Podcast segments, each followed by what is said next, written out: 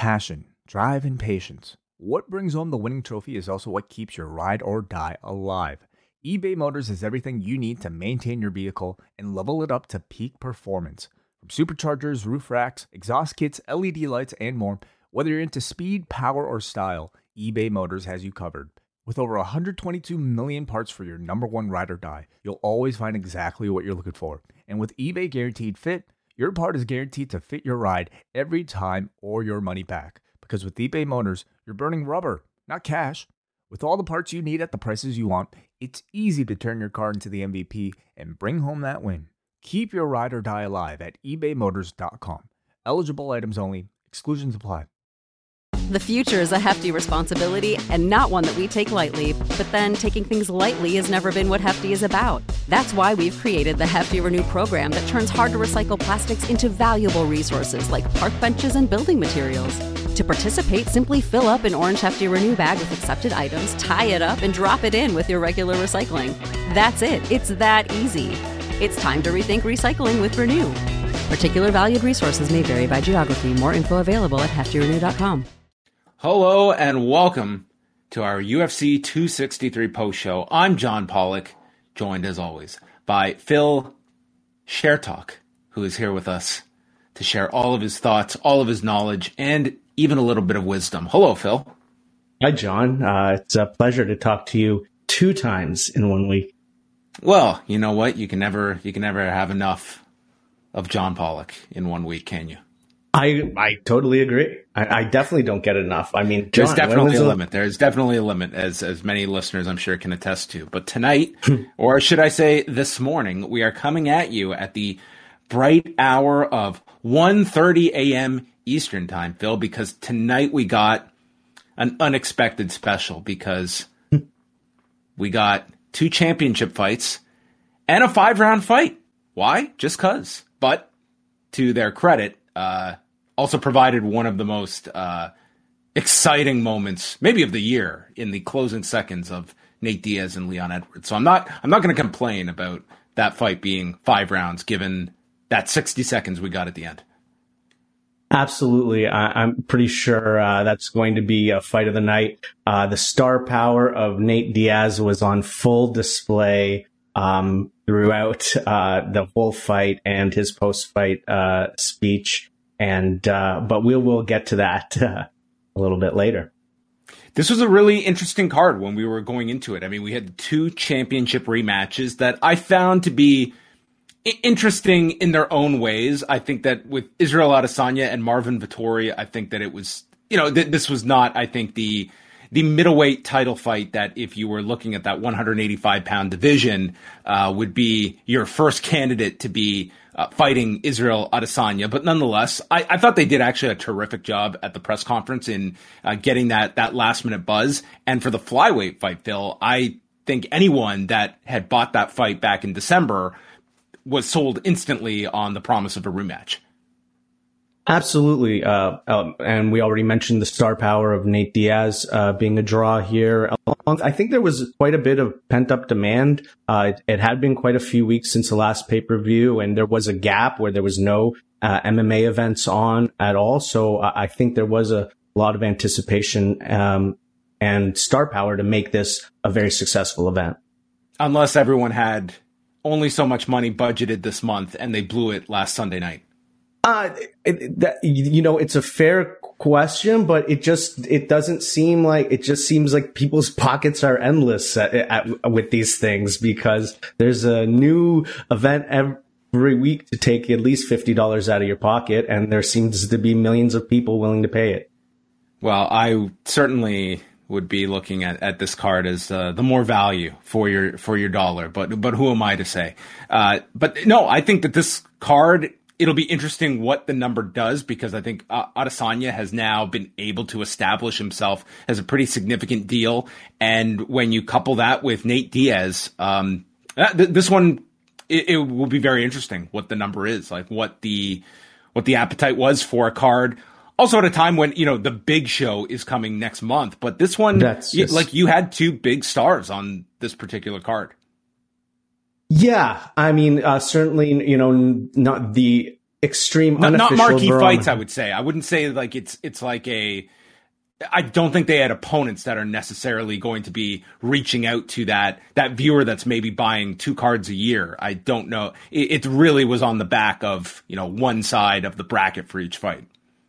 Yeah, and and you know Israel Adesanya, you know his star is still building. Um, of course, coming off of a loss, how much does that affect you? But sometimes that brings even more intrigue. How is the champion going to respond after his first setback? And uh, the unofficial barometer of uh, pay per view success is the Discord, and it was very active tonight. I mean, there was a lot of people there, a lot of new people. Uh, and we even got, were honored with a few appearances by uh, Joe Poe himself.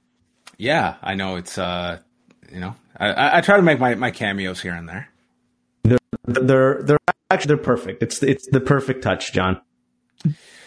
Well, let's get into UFC 263 from Glendale, Arizona, uh, which, I mean, this is more than well, this was a trivia answer. The fact that the very first fight between Israel Adesanya and Marvin Vettori taking place in this very same arena back in April of 2018. We fast forward though three three years and two months later, and I thought this was a shutout by Israel Adesanya. Uh, Marvin Vettori, number one, his uh, just physical uh, appearance in this fight, Phil. Like he came in and uh, this guy looked like he was auditioning for the light heavyweight division. And they kind of speculated on the broadcast, like, was this Marvin Vettori looking at Jan Blachowicz and what success he was able to have with Adesanya?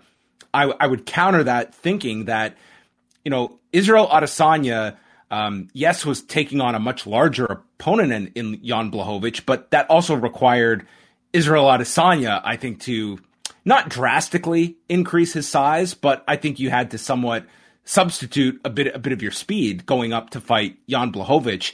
And this to me was, you know, uh, Adesanya that was largely fresh for five rounds, and Marvin Vettori who just tired very early on in this fight and was very limited in his strategy that was, you know, figured out pretty easily by Adesanya, and that's what we got for five rounds. Yeah, Adesanya came in a little bit light. Um, he was 183 limit. and a half, like yeah. well under the limit. So, uh, well, look, if you, if you think about the lessons from, uh, the first fight and even the, his last fight with, uh, Jan, uh, you know, he got a little bit tired in that one. And I think it was clear that cardio was a big factor for him in this one. And he was fresh throughout, as you already mentioned. So, I mean, with Marvin Vettori, if you had watched the first fight, it's the third round he has his success. That's the round he clearly wins. And it was off of the takedowns he was able to get. And it seemed to be a strategy of threaten Adesanya with these takedowns, which you could clearly see the evidence of Adesanya's preparation for this, uh, probably expedited by the lack of success he had with, with Blachowicz. And I thought Adesanya, he was taken down in this fight, but he was able to show some great reversals and th- they were never a big issue in this fight. And it just seemed like Vettori, that was sort of the bread and butter here. Like he, he got his strikes in, but at the same time left his legs open for 25 minutes that got lit up by Adesanya, who was the quicker of the two, just so much more dynamic. He was routinely throwing uh, front kicks, landed several head kicks at varying degrees of significance, and perhaps like the the harshest critic of Marvin Vettori was Rafael Cordeiro in his corner. That after each round was informing his fighter, "You are not winning this fight. You did not win that last round." And the speech that he gave in between rounds four and five was, I mean, it was the most impassioned plea of, listen, this is your last chance to, to finish this fight and do what you feel you can do. Get this motherfucker out. And Marvin Vettori could not. I had uh 50 45 scorecard for Adesanya. Did you see any round for Marvin Vettori? Uh, I was, I was, I wavered on the first round a little bit. Um, and I, I gotta say, I, I hadn't decided and you cut to the corner and Cordeiro was already so pissed off that it made me type in Izzy. But I thought uh, that one was, uh, Vettori did okay. He had some shots to the body, um, and he wasn't getting pieced up like would happen throughout uh, the later rounds. So that one was the closest. I still am fine with giving it to Izzy um, because he was more active than Vettori in that round. Yeah, that was um, a round that Vettori certainly landed his his fair share of, of, shots in. I I gave Adesanya the round based on the leg kicks, and then he finished the round with an uppercut.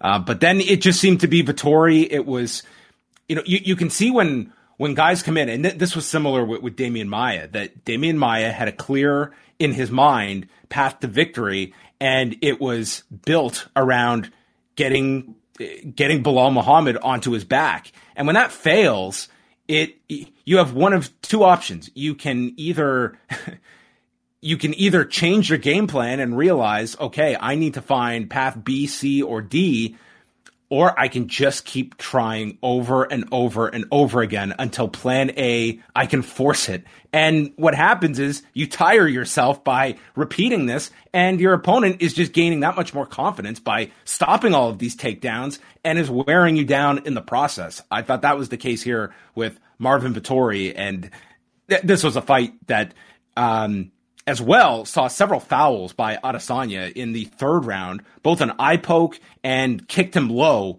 Uh, but I mean, that gave a bit of a reprieve for Vettori to kind of get it, get his win back. But this was, you know, a very solid performance from from Adesanya. I would say it kind of uh, erases the memory of Blachowicz. I think this gets him back on track at 185 pounds, and you know, not the most um, exciting fight in the world, but a pretty solid win by Israel Adesanya, which made it even more comical, Phil, after when Adesanya conveyed to Joe Rogan that Vettori, after this fight, still believes he won. So, I mean, you cannot knock the guy's self confidence.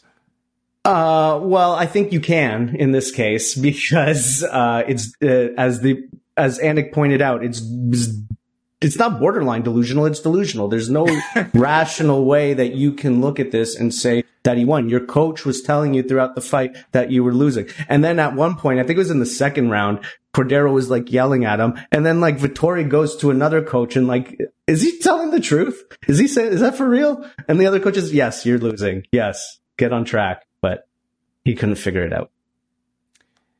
Maybe uh, Marvin Vettori uh, could uh, go work with with Mike Perry, and then we could get the uh, the corner advice uh, or the the team of Vittori and Vettori. That would that would be more entertaining than his performance tonight. So sure, yeah, let's let's book it. That was the Has fight. He, 50, 50 45, 50 45, 50 45 for Israel Adesanya. After the fight, he was asked, uh, first of all, he, he, dedicated this fight to his teammate uh, at City Kickboxing that was recently killed. Uh, Brad Riddell also brought him up. Uh, he put the, the belt down. It was a pretty emotional speech he was giving.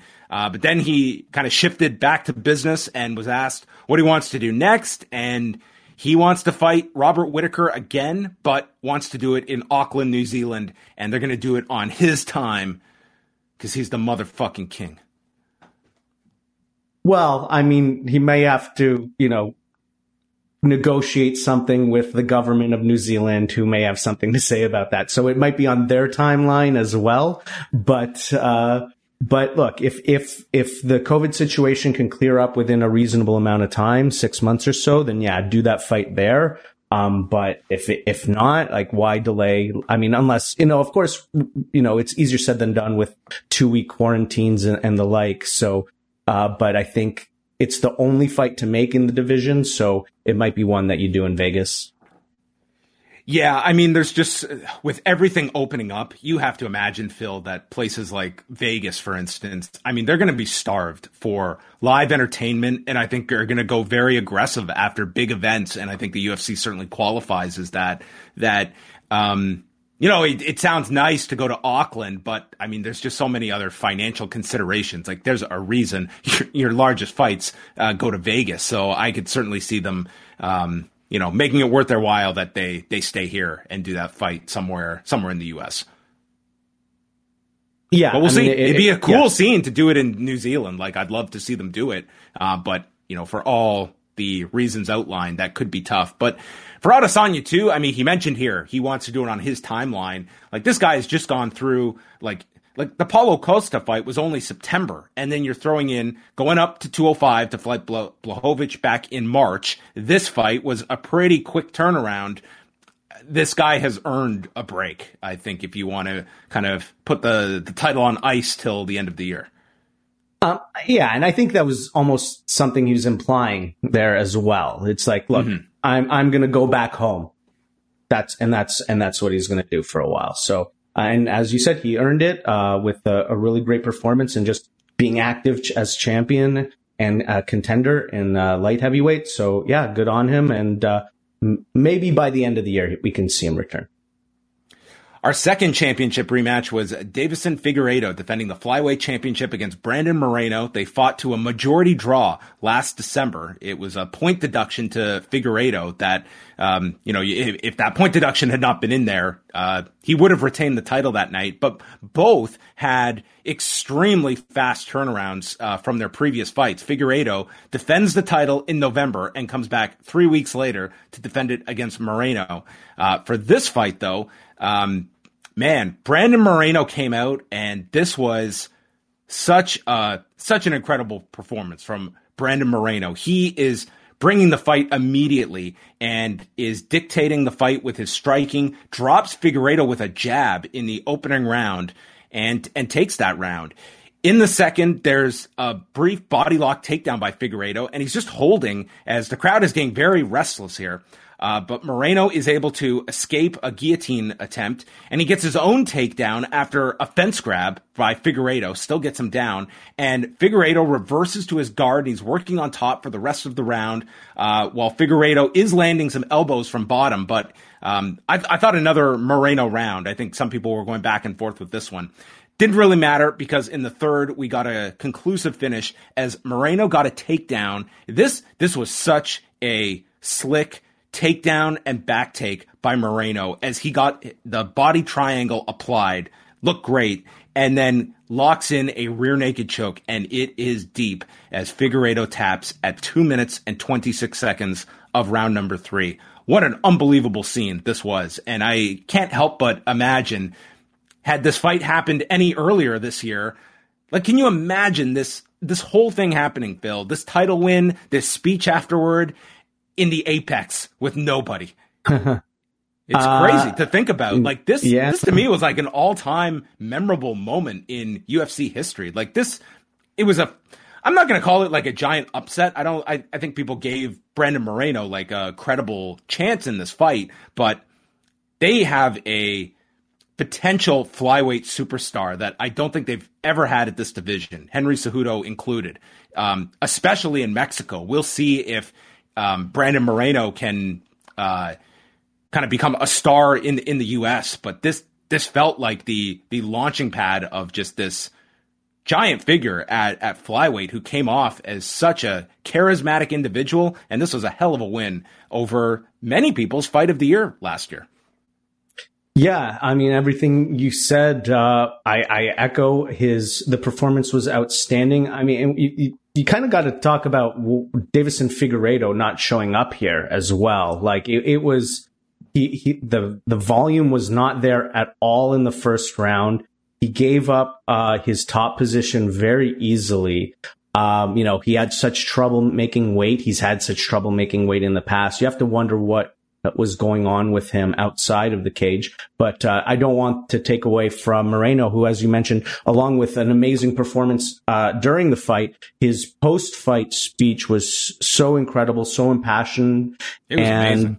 and yeah, I mean, there was you, there was people you know mentioning how they were they started crying because they were so moved by it, and you can totally see it. And yeah, having the first uh, Mexican-born champion is, is an opportunity for the UFC and especially one who's so exciting in the cage and uh, great on the mic as well.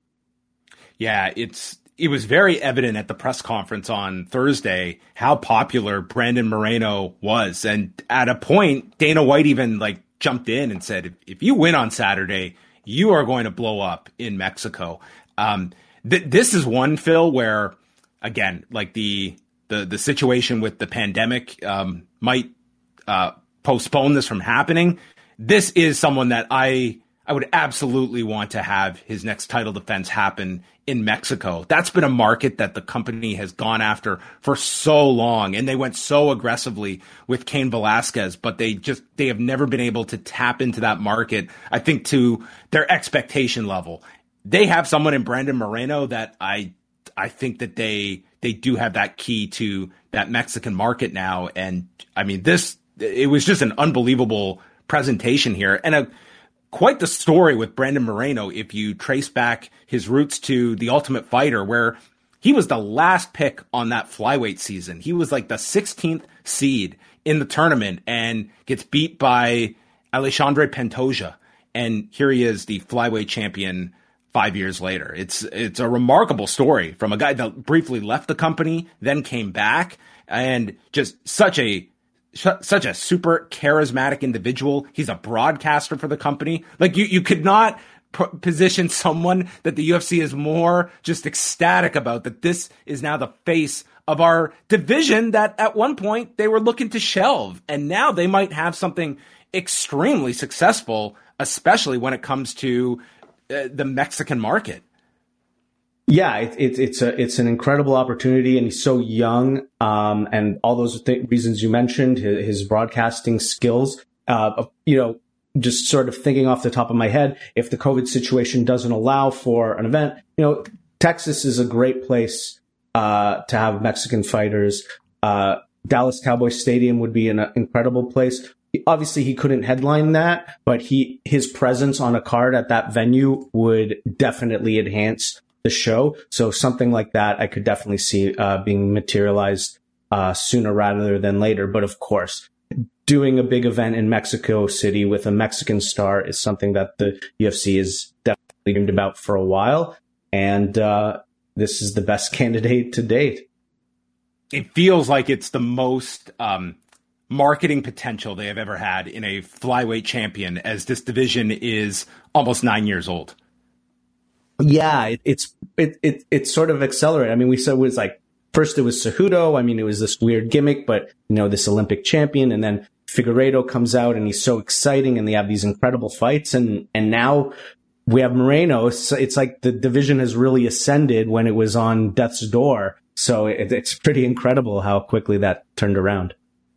They were discussing the idea of th- these two flyweights that that they could still meet a third time down the road. I guess the the question will be Figueiredo is now that he is no longer champion, how bad is this weight cut for him and it, does he start eyeing bantamweight and that may also be contingent on you know for for Brandon Moreno for his first title defense like yes you have someone in Askar Askarov that would be you know from what he has amassed could deserve a title opportunity. Uh, but a third fight for Figueiredo, they might look at as like the most sellable fight that we have at 125 pounds.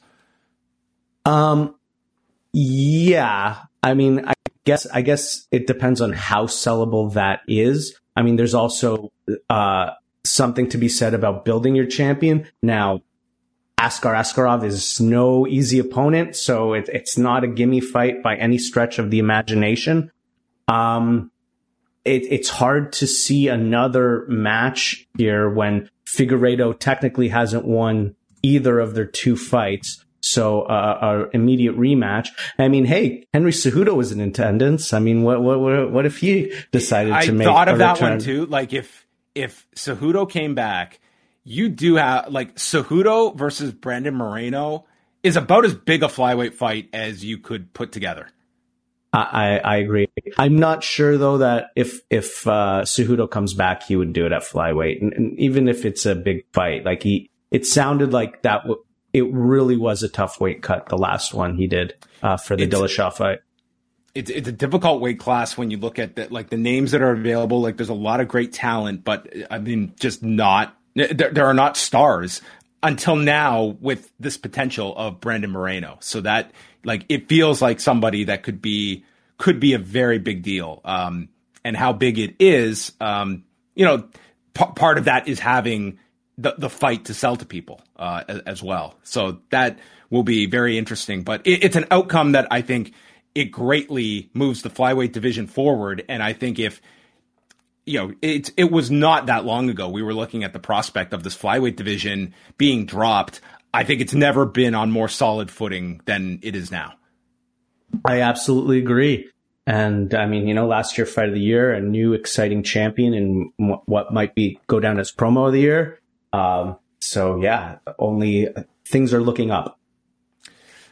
Leon Edwards versus the returning Nate Diaz, his first fight since fighting Jorge Masvidal all the way back in November of 2019. This is a special non-title five-round fight. Uh, the first time that we've had a five-round fight that is not a title fight nor a main event in the UFC. So an interesting distinction there. And I mean, this fight, it was, it kind of showed you in a, like this fight, if you were to watch it from start to finish, and you didn't understand the appeal of the Diaz brothers, this fight will explain it all to you. Nate Diaz lost 24 out of 25 minutes, but that 60 seconds gave this fan base so much hope that this guy will be able to come back and fight for as long as he wants and it will still be a big deal. It was it was really like remarkable to, to watch this because I mean this was to me Phil like Leon Edwards was just at another level and rightfully so, deserved to win this fight. But boy, was he in deep trouble in the, those final 60 seconds. Oh, absolutely. I mean, it, it, it, it looked like it was going to go uh, the other way. It looked like Nate was about to steal this fight. Um, uh, it didn't happen to the chagrin of the fans. uh, Edwards was that able it to might, on. It might literally have like blown the roof off of this place. Like this crowd, Nate Diaz was the biggest star on this show. With due respect to Adesanya, anybody, it was that Nate Nate Diaz was on another level than anybody. Yes. Now, I will say maybe it was a little harsh to say he lost 24 minutes. I mean, he lost every round other than the fifth, but I did think he had moments in rounds here or there. He was able to land some shots, play with, you know, do some of his taunting, land at weird angles. He he he had more variety. Has he introduced in a new technique where you turn your body and just hunch over uh, to try and lure your opponent in? Is this going to be what is now taught by uh, Greg Jackson and Javier Mendez and Eugene Bareman? Is this going to be the new technique we see? Forget forget these low calf kicks. We've got we've got something better. This distraction method. Well, I, I, I mean, look, if it, if if you're just trying to get the crowd reaction, then then maybe we will see it from uh, some fighters. You know, uh, maybe we'll see more on uh, uh WWE programming before we see it uh, from a high level fighter. But I, it, it was part of the charm, right? It was part of the show that he was putting on. I think a lot of that stuff early is the Diaz brothers getting rid of nerves. You remember when uh, Nate, uh, Nick fought um, Anderson and then he laid down like immediately, just laid right down on the yeah, on the like you know, like I think that's just yeah, just getting rid of nerves and trying to just you know, you're you're in a fight, right? And the Diaz brothers fight best into the fight, and I think so. That's what he was sort of trying to do to get in there, but. uh uh, I, I was say, concerned midway through the fight that he was going to be losing the nerves in his lead leg because yeah. they were getting brutalized. Yeah, there was a couple of uh, re- there was one really bad one that looked like it was going to like permanently hurt him, but he was able to continue to press forward. I mean, it's unbelievable the will that he has. Now, and I, I, should say, we spent all this time talking about Diaz, but it really was a tremendous performance by Leon Edwards. And it's so unfortunate that the last minute is, is what a lot of people are going to remember because it should be setting him up for his title shot. But it, it sort of feels like a little bit of air in the title tires got deflated there. I, I think that point is perfect, Phil. I think that's the story of this fight is that coming out of it, everyone was focused on Nate Diaz and no one was thinking about the winner, Leon Edwards. And I think that summarizes it perfectly. Like, I do think, like, listen, Leon Edwards had a great fight. This guy is technically, like, you just watch him. He does things at such a high level that he just does everything right. He's got a ter- terrific, like, his striking. He is ready for, for anything that Nate Diaz was coming at him. He had his timing down. Like th- this was just a great performance from Leon Edwards, and it's not going to get the attention. I think because of this uh, th- this final round, because that was like the most exciting portion of this.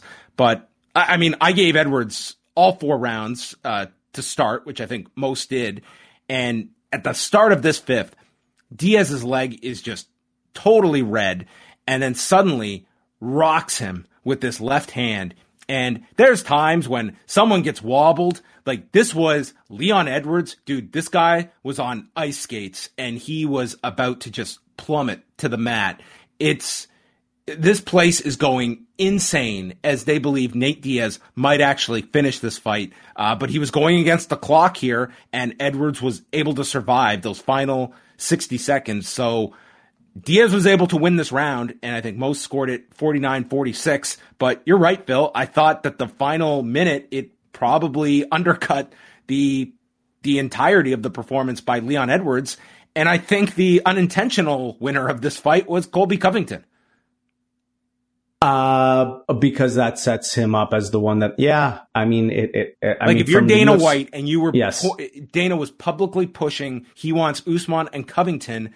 I think his decision was, I think he only double downs on, uh, doubles down on that path because of you know, this was a performance that it was a very strong one, but I mean, coming out of it, I think, I think honestly, if you, if you were to poll people at the end, who would you rather see get a championship fight after this one? You would have people voting for Nate Diaz over Leon Edwards. I don't disagree. You might have some people say uh, they want to see uh, Floyd Mayweather get a title shot too, but but uh, uh, I just mean the numbers. You know, fans, you know, the countless people. There's a ton of Nate Diaz fans who aren't necessarily regular UFC fans who want him to fight for the heavyweight title. Um, but, uh, no, you're absolutely right. Uh, the only saving grace that there could be for uh, Edwards is maybe this event is just really successful and there's just enough eyeballs on it that the UFC thinks he got enough rub that they can put him in the title fight. Yeah, possible. I mean, it it should go down as like a really, you know, good win for Leon Edwards. He's now, you know, he extends his unbeaten streak now to, you know, 10 fights, including that no contest with Belal Muhammad. I mean, statistically, I mean, this guy should be fighting for a title. I just don't know if this is going to, this to me was not the performance that is going to make it undeniable that you have to go with this guy. Um, he, he's just someone that finds himself, I think, in a, in a difficult position that's going to have to work so much harder than anyone else to get that eventual uh, title fight. And man, would I have loved to have seen a camera on Kamaru Usman for those final mm-hmm. 60 seconds of this fight because I guarantee you this guy was praying for a Nate Diaz come from behind victory at the end. Uh, yeah, yeah. There's, yeah, it, it, he was, it was looking very green for a moment for him. And I don't mean the Nigerian flag that, uh, was, uh, nearby. Uh, but, uh, in the end, uh, Edwards gets it. Uh, it's, it's so tough to deny him. I mean, maybe he just needs to stay ready and, uh, take a, a, a late replacement fight. Maybe that's the only way he's going to get a title shot, Demian Maia style. I don't know. Yeah. I mean, it's, I mean, those are your candidates. It's it's Covington and Edwards. Um, with Nate Diaz, um, um, like one you- one Eric Marcotte would uh, like to chime in and say suggest that perhaps if Stephen Thompson has a strong performance against Gilbert Burns on the Conor card, it's a, it's another potential title fight that they could do.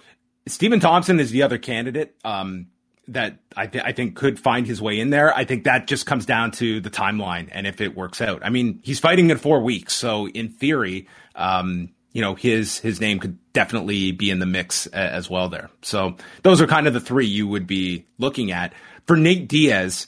Um, like, do you look like you should look on paper? You should take away from this that I mean, Leon Edwards was just in a different league than Nate Diaz, and I think anyone watching that would not care that Nate Diaz, if they announce a big fight for him at lightweight, which is a division he can go back to, um, or if he stays at welterweight, there's going to be such an enormous interest in Nate Diaz. Um, all all people are only going to remember those 60 seconds if you are a Nate Diaz supporter and you don't have to think about the four rounds he lost before it.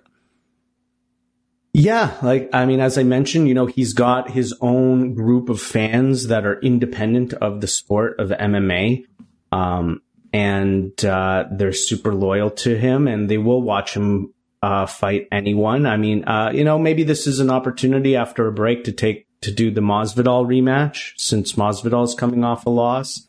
I mean, that's a thought. It's a pretty big fight, even even though they've kind Masvidal's probably lost some star power. Um, and yeah, there's still always big fights for him. There's eventually the Conor fight. Uh, Poirier at some point would be a good fight because they have a history together. So I, I there will continue to be big fights for Nate Diaz, and I, will get excited for them. I was really excited for this. I was happy to see him. I, I enjoyed the whole fight. I, am pretty sure it'll be fight of the night. Um, and yeah, I, I, I hope it's not you know, we don't, it reminded me today. I was like, you know, we don't get this too often. I was like, there's a limited amount of Diaz brother performances that we're going to get in our life. And so I was very thankful. I don't know why I thought of that today, but I was very thankful that we got it.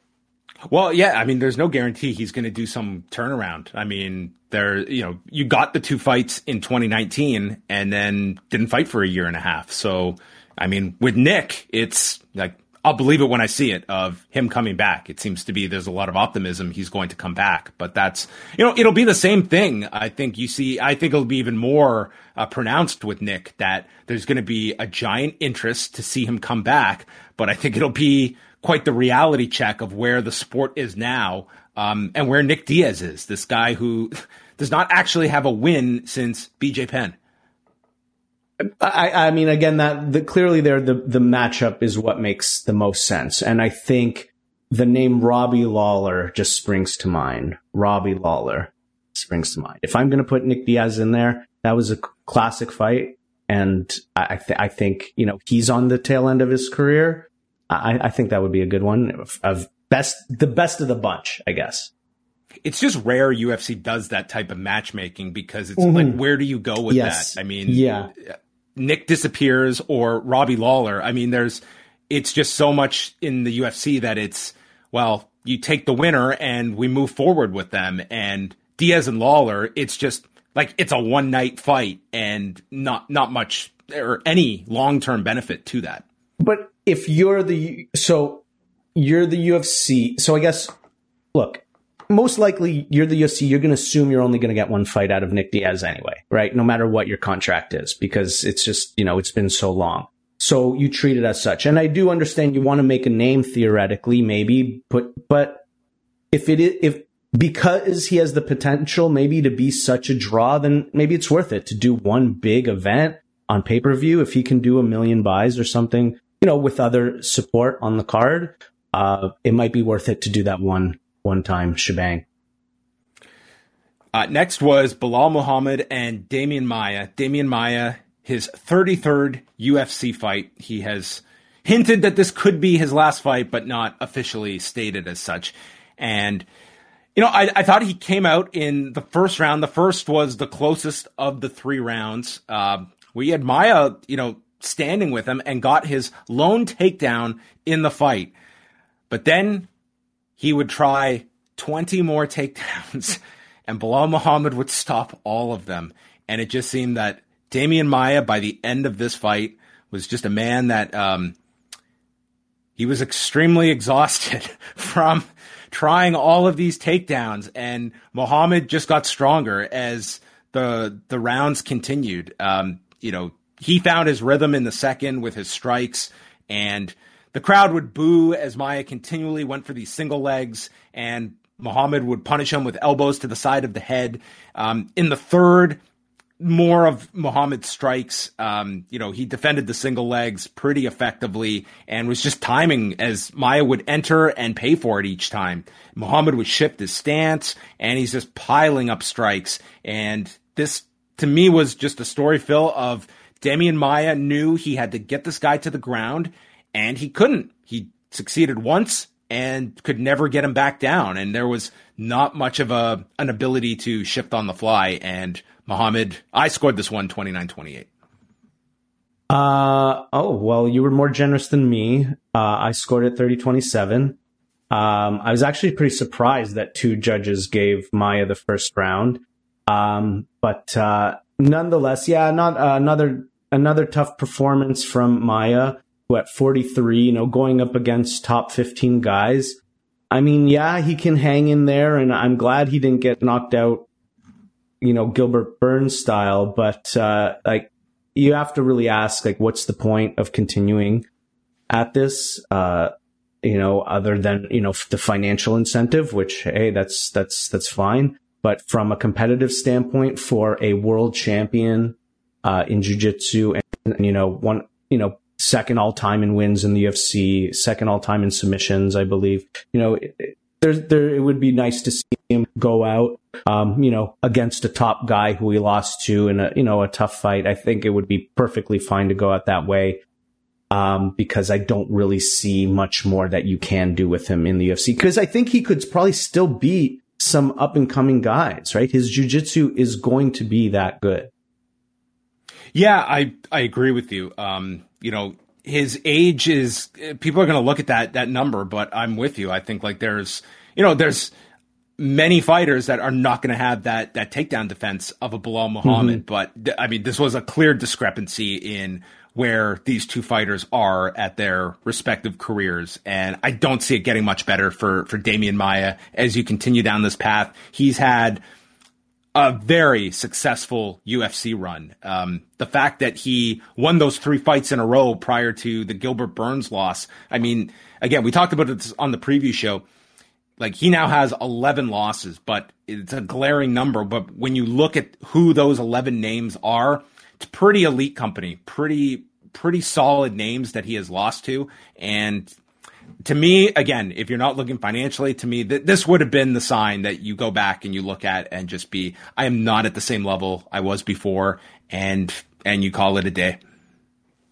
Yeah, I mean, I just flashed uh, the logo on my T-shirt. This is a Demian Maia T-shirt. I got this at a Demian Maia seminar in London, Ontario. Two days. Tremendous coach. He was the only person there. There was hundred something people. Gave everybody terrific attention, terrific instruction, uh, tools I still use uh, to this day. He was, uh, I mean, I he was kind of the jujitsu god in MMA when I started doing jujitsu, and I followed his career ever since. He's he's definitely been one of my favorite fighters, and I I can say I think you know clear headedly, despite my bias there, that he is a UFC Hall of Famer and uh, I look forward to that happening. And I do hope he can he can sort of call it a career gracefully here.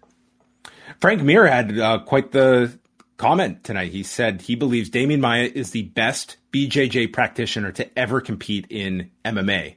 That's no no no slight praise from Frank. yeah, Mir. I, I, yeah, absolutely. I think and Frank Mir uh, will be a subject in the next fight, actually. Um, but uh, um, yeah, I would agree with that statement. I mean, obviously we've had Jacare Souza and we've had, um, you know, Fabricio Werdum and, and, other great competitors, but the success that Demian Maia had not only in jiu-jitsu competition, but in MMA, having that record at one time for the most submission wins in the UFC, you know, the toughest of the tough, uh, I think does establish him as the biggest BJJ player in MMA uh, history. But I would love to hear some other people's thoughts on that because I'm sure there there would be a good argument for some others.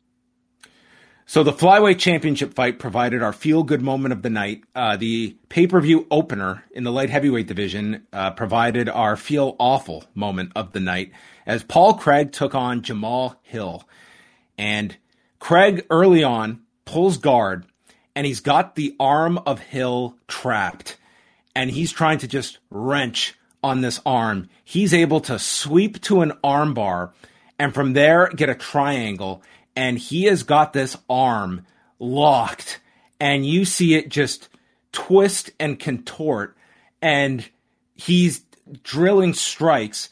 Hill's got his arm trapped, and you can see him signaling to the referee. Uh, this is an Arizona based referee named Al Guinee.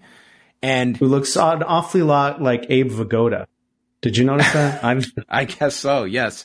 Uh, and Hill is trying to signal to the referee, and this goes on. You know, sometimes you will see a fight that you'll say afterwards when a guy's eating strikes. That probably went like five or six seconds too long. This one probably went about 20 seconds too long. And 20 seconds when you have a, a, a submission fighter the level of a Paul Craig and what he can do to your arm may as well be an hour for the common person. This, he finishes this. It's actually ruled a TKO. And you can see instantly Jamal Hill has absolutely no use of his arm. It's just limp. It's just just attached to his body and he has no power to to even lift this arm. It looks brutal.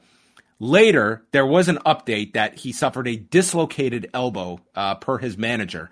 Um, but this was um, John McCarthy was very uh, upset about this and speaking about the fact that you know, was this the best referee you had to put in this situation? And when you go to different states, that local officials get these big time opportunities. And Al Guinee is someone that the UFC has used in the past when they go to Arizona, uh, but he got a lot of criticism for this uh, because, I mean, you're talking about a guy's well being here, and this was a very, very uh, horrifying scene with this arm. I mean, it was just so clear as day. You're just like wondering what he's looking at. And I mean, he, he even looked like he was kind of tapping at points. Is like, like, what are you? He was watching? definitely what? like signaling and doing yes. the best he could because his arm was literally trapped. He could not yeah. tap with that arm, and it's just. I mean, you, you can make the comparison. Like there, there was a, a very famous fight uh, back in 2004 where we got a similar situation. Which one am I am I talking? You said you were oh going to mention God. Frank Mir in oh, the next that Frank fight. Mir. Oh, I, I that was we're not on the same the, wavelength. No, so you uh, that's actually not the Frank Mir reference that I was referring to. But oh, I thought that's where you were right. going with was Sylvia. No, no, that's what no. I thought of.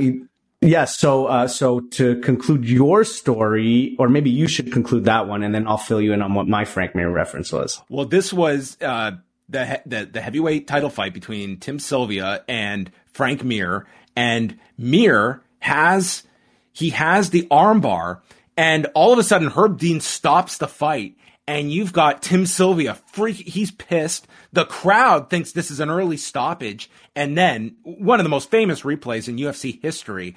They show it in slow motion, and you actually see the arm of Tim Sylvia snap. So if anything, Herb Dean stopped it a second or two late, but he instantly identified it and stopped the fight. Um, and then everyone calmed down and realized, oh, definitely not a late stoppage at all. no, not not at all. Especially when Sylvia's arm was dangling there uh, for the post and, and, wanted interview. the fight to restart. That's what he was trying to get. he was trying to get them to restart the fight uh, because he was. I mean, that just it tells you like the adrenaline level of these fighters mm-hmm. and having referees that are in there and understanding of a situation like that. I mean, I don't want to pile on with this referee. I mean, human error is going to happen, but this was this was bad.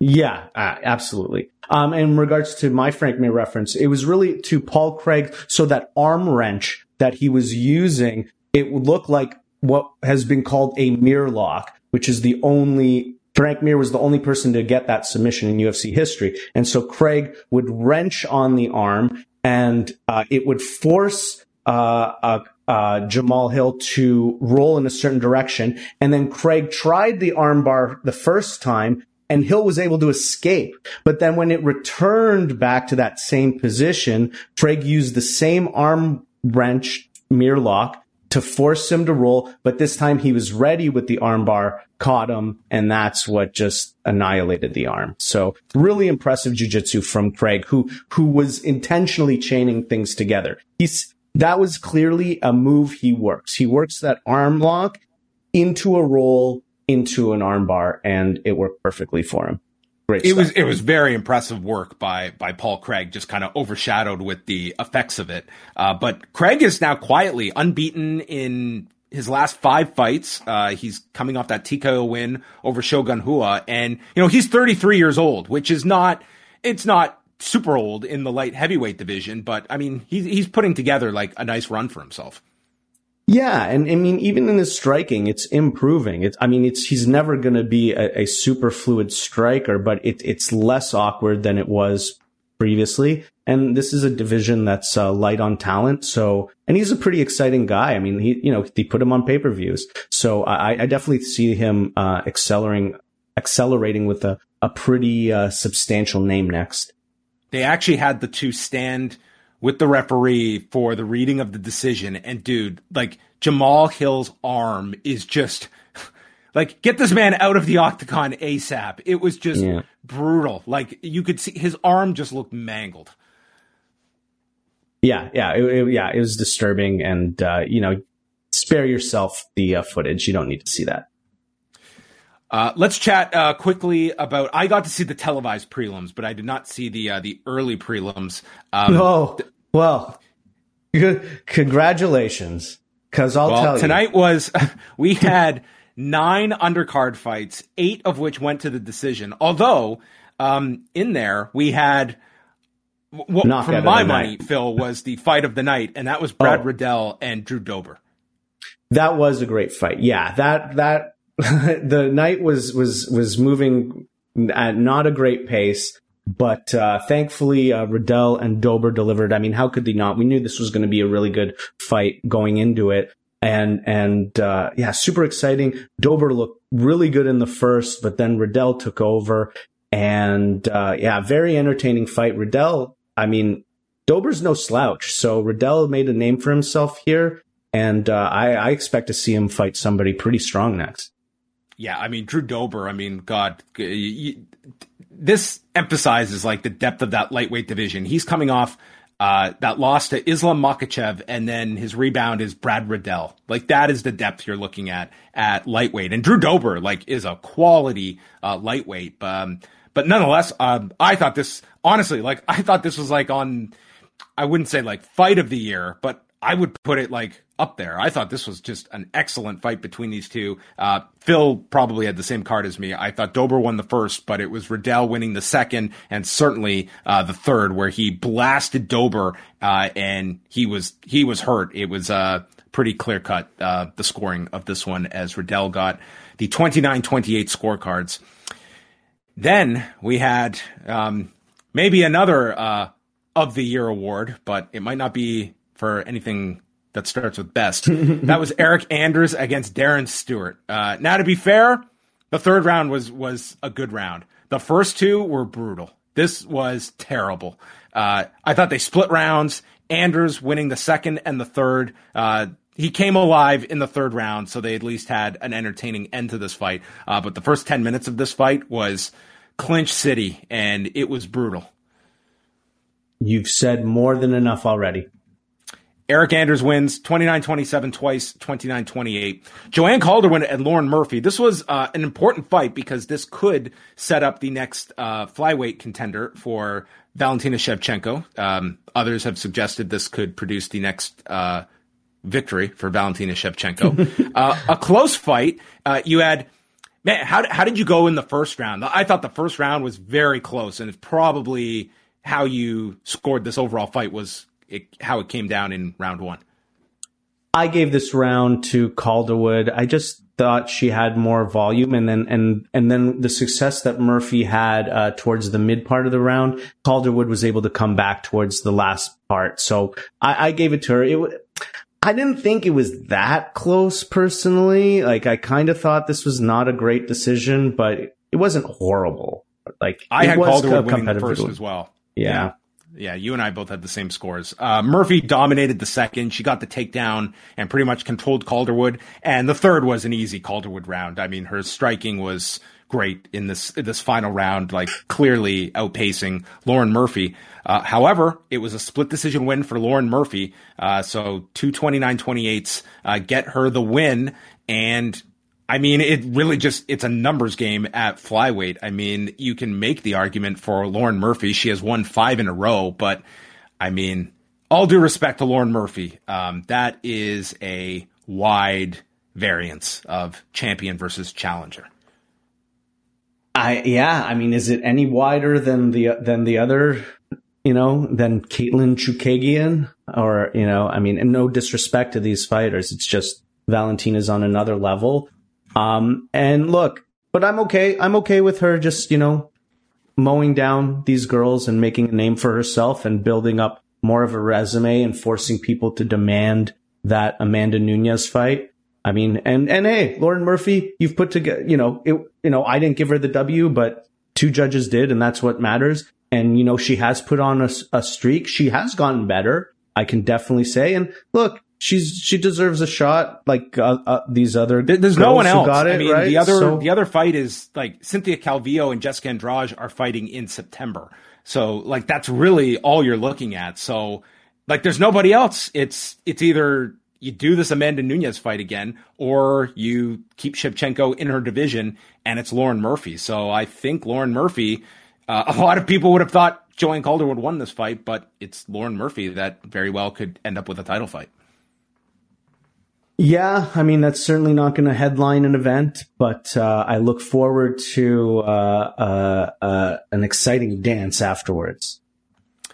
And then the televised prelims opened up with Movsar Evloev defeating Hakeem Dawodu uh, 29 27 on all three cards. Uh, Evloev just um, a much better grappler in the first two rounds. The second, I had 10 8. Uh, but then Dawodu uh, was able to win the third, stunning him with this left jab and rocked Evloev, uh, who got a takedown and kind of a, a, bit of a theme of the night, uh, where we, we got several of these where someone was being dominant and then the final round hit and they ran into some trouble, but they made it to the end. Yeah, it was a pretty impressive performance by Evloev and, uh, like he was in tough through those first two rounds, but hung in there and started to, uh, you know, land some shots in the third, but ultimately, uh, it was more takedowns and, uh, pretty clear win. Um, another decision on this card. Um, yeah, but it was, it was, that was a pretty, that was an okay fight despite, uh, all, all things considered. There, there was some brutal ones before it and. Yeah, so I'll, read off the uh, the results of the early prelims. We had Carlos Felipe over Jake Collier by split decision. Fares Ziam over Luigi Vendramini by majority decision. Steven Peterson over 21 year old Chase Hooper by unanimous decision.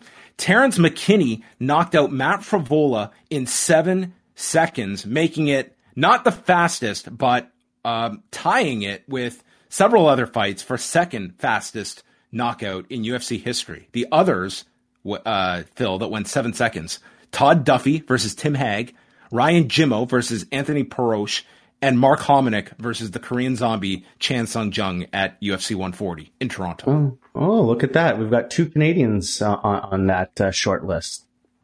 Um, and then uh, the other fight was uh, Pannie Kianzad over former title challenger Alexis Davis by unanimous decision.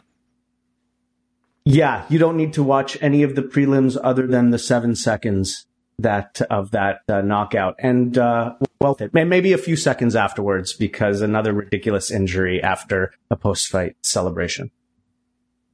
All right, well there you go. That was UFC 263.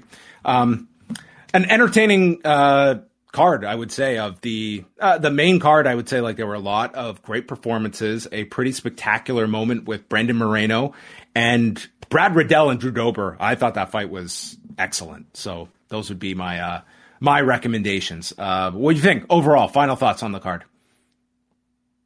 I mean, Nate Diaz, like the top three fights are what saved this card. Really, it was not going in a terribly fun direction.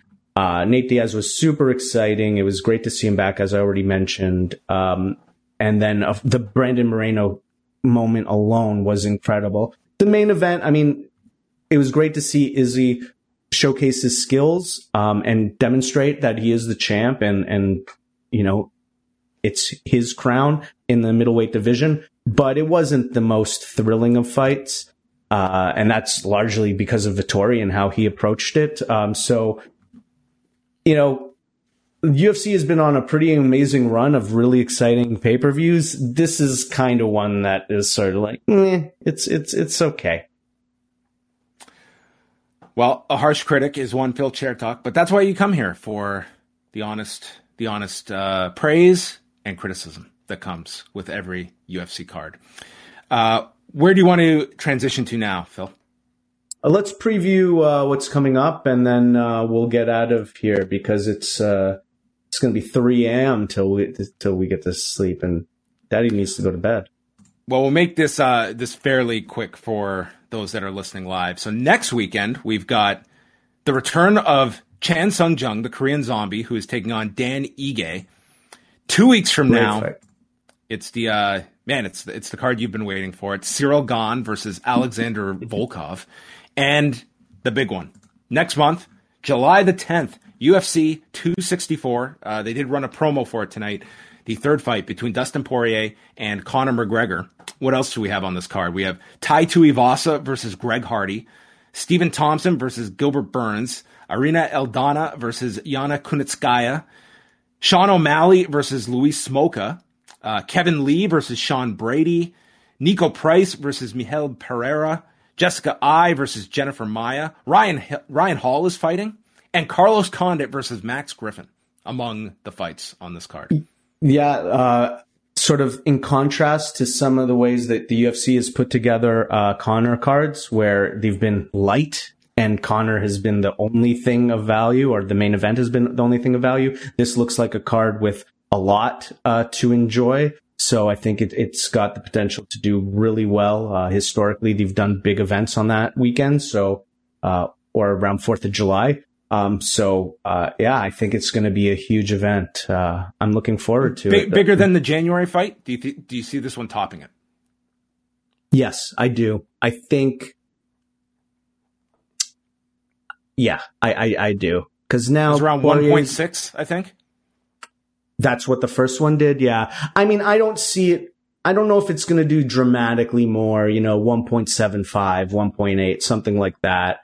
Um, there's a lot of factors, the time, like, you know, what's going on that weekend. But, uh, I think having these other, other fights is, is going to help uh, a little bit. And, uh, I'm looking forward to it. Uh, Ryan Hall, uh, that Stephen Wonderboy Thompson fight is really exciting. Um, yeah. Yeah. So, so a lot to enjoy and look forward to on that card. We'll end it off on this. What, because everyone is going to talk about what does this mean for Conor McGregor. I think I think this is a really tall order for, for Conor McGregor. I do not see, I, I, can't say there is no path to victory for Conor McGregor. There certainly is. I just, I see many, many more ways for Dustin Poirier to win this rematch. And that inevitably is going to lead to, well, what does this mean for Conor McGregor? I think that we can uh, just cut to the chase right now. And I think what you can learn from Nate Diaz tonight, we could probably apply to next month if Conor McGregor gets beaten once again by Dustin Poirier is that there will still be a gigantic demand to see Conor McGregor fight. Um, and I think tonight you have an opponent that he can easily go to after. Like, are you looking at this as, um, you know, a career defining fight for Conor McGregor that a loss could send him uh, away from the sport or hmm. like how how significant is this fight for Conor McGregor? Because in the next four weeks, we're going to get all the hyperbole that this is the ultimate referendum on Conor McGregor? Um, well, I think in terms, I mean, what it could, a victory would establish him as, you know, a championship contender, right? So yes. From a legacy standpoint, you know, I mean, look, he's already been the two time champ, but, but as we've mentioned before, he's never defended a UFC title. And I, and, you know, he's a student of the game. He knows the history of the game so much. So he wants that accolade. And if he were to lose this fight, it really kind of takes him out of title contention. Um, I don't think it sends him away from the game though, just based on what, you know, like he said, he'll, he'll fight anyone. He's, he, he'll call out Diego Sanchez for fights. Like it's, it's ludicrous. So I do think that he, he will continue to fight after this because he seems to enjoy it. He doesn't, I mean, he's doing, he's getting paid, but it's not, he's already got so much money. So he's doing it for something more than just money. And, uh, he seems to love the sport and the, and the hoopla and all that. Um, a loss, you know, if he keeps losing, it will take the luster off and he can't, he's gonna, people are to stop wanting to see him in main events. Um, but he's an incredibly exciting fighter as well. So that's part of the appeal. It's not just that he's, you know, a brash talker. Um, so I, I, think he still has a lot of future to go, even with a loss. I do think it's a tall order, as you say. But look, he he was able to correct the mistakes from the first uh, Diaz fight in pretty short time and get a win in the rematch. I wouldn't put it past him to do it here. Well, that will be our next uh, UFC card. So Saturday night, July the 10th, will be live right after that UFC 264 show.